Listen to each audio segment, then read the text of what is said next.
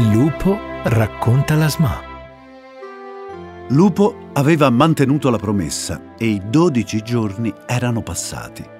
A furia di frutta e verdura e poco moto, ora aveva anche la panciona tonda e tesa che aveva sempre desiderato.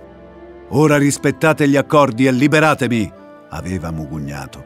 Gli animali del bosco allora si erano riuniti, confabulavano e gli scoccavano alcune occhiate inequivocabilmente corrucciate. Alcuni ancora si asciugavano le lacrime e Lupo si domandò se fosse una buona cosa o meno. Anche lui si era commosso mentre raccontava le sue favole. Sciocco fino in fondo, il vecchio lupo riusciva ad emozionarsi da solo. Allungò le orecchie cercando di non pensarci. Gli animali discutevano animatamente, ma al lupo arrivavano solo alcune parole smozzicate, mangione, furbastro, diversamente empatico. Si rabbuiò, buttava male, buttava.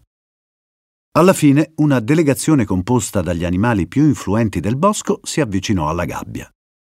Lupo a questo punto era molto agitato. Mangiare a sbafo per dodici giorni poteva andare bene, ma Lupo aveva voglia di andarsene per i fatti suoi.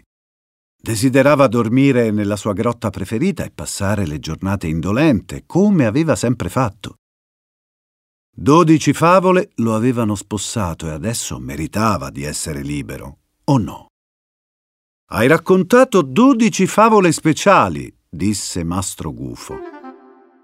Ho cercato di rispettare la mia parte dell'accordo, rispose Lupo.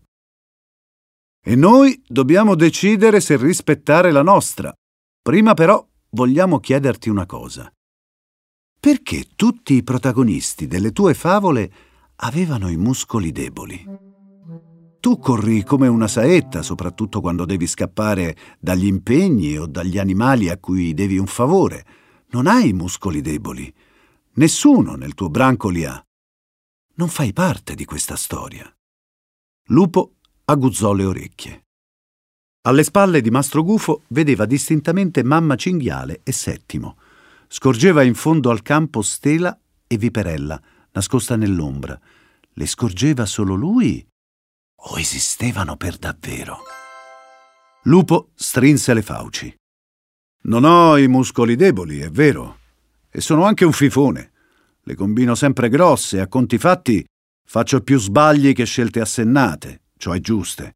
Ho sempre fame e la mia igiene personale... Beh, lasciamo stare. Eh.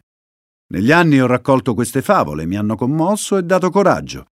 Ho deciso di raccontarvele per essere liberato, certo. Sapevo anche che vi sarebbero piaciute. Sono un furbacchione e ormai lo sapete, sospirò drammatico. Le ho raccontate perché meritavano di essere ricordate e raccontate ancora. Gli amici di cui vi ho narrato non devono essere dimenticati e chiunque può imparare qualcosa da loro. Lupo infilò il muso fra le sbarre. Io credo che non importi quanto siano forti i tuoi muscoli. Se hai il cuore per ascoltare queste favole, beh, fai parte della storia anche tu. Fu allora che Leprotto sbucò da sotto un cespuglio. Gli tremava il nasino mentre le sue ruote lasciavano un leggero solco nell'erba. Gli piaceva correre veloce e gli piaceva anche ascoltare le favole. Era rimasto nascosto lì vicino per dodici giorni, nonostante Lupo gli facesse paura. Non disse nemmeno una parola. Invece chiuse gli occhietti una volta, una volta sola. Lupo ghignò di sbieco. S'era guadagnato la libertà.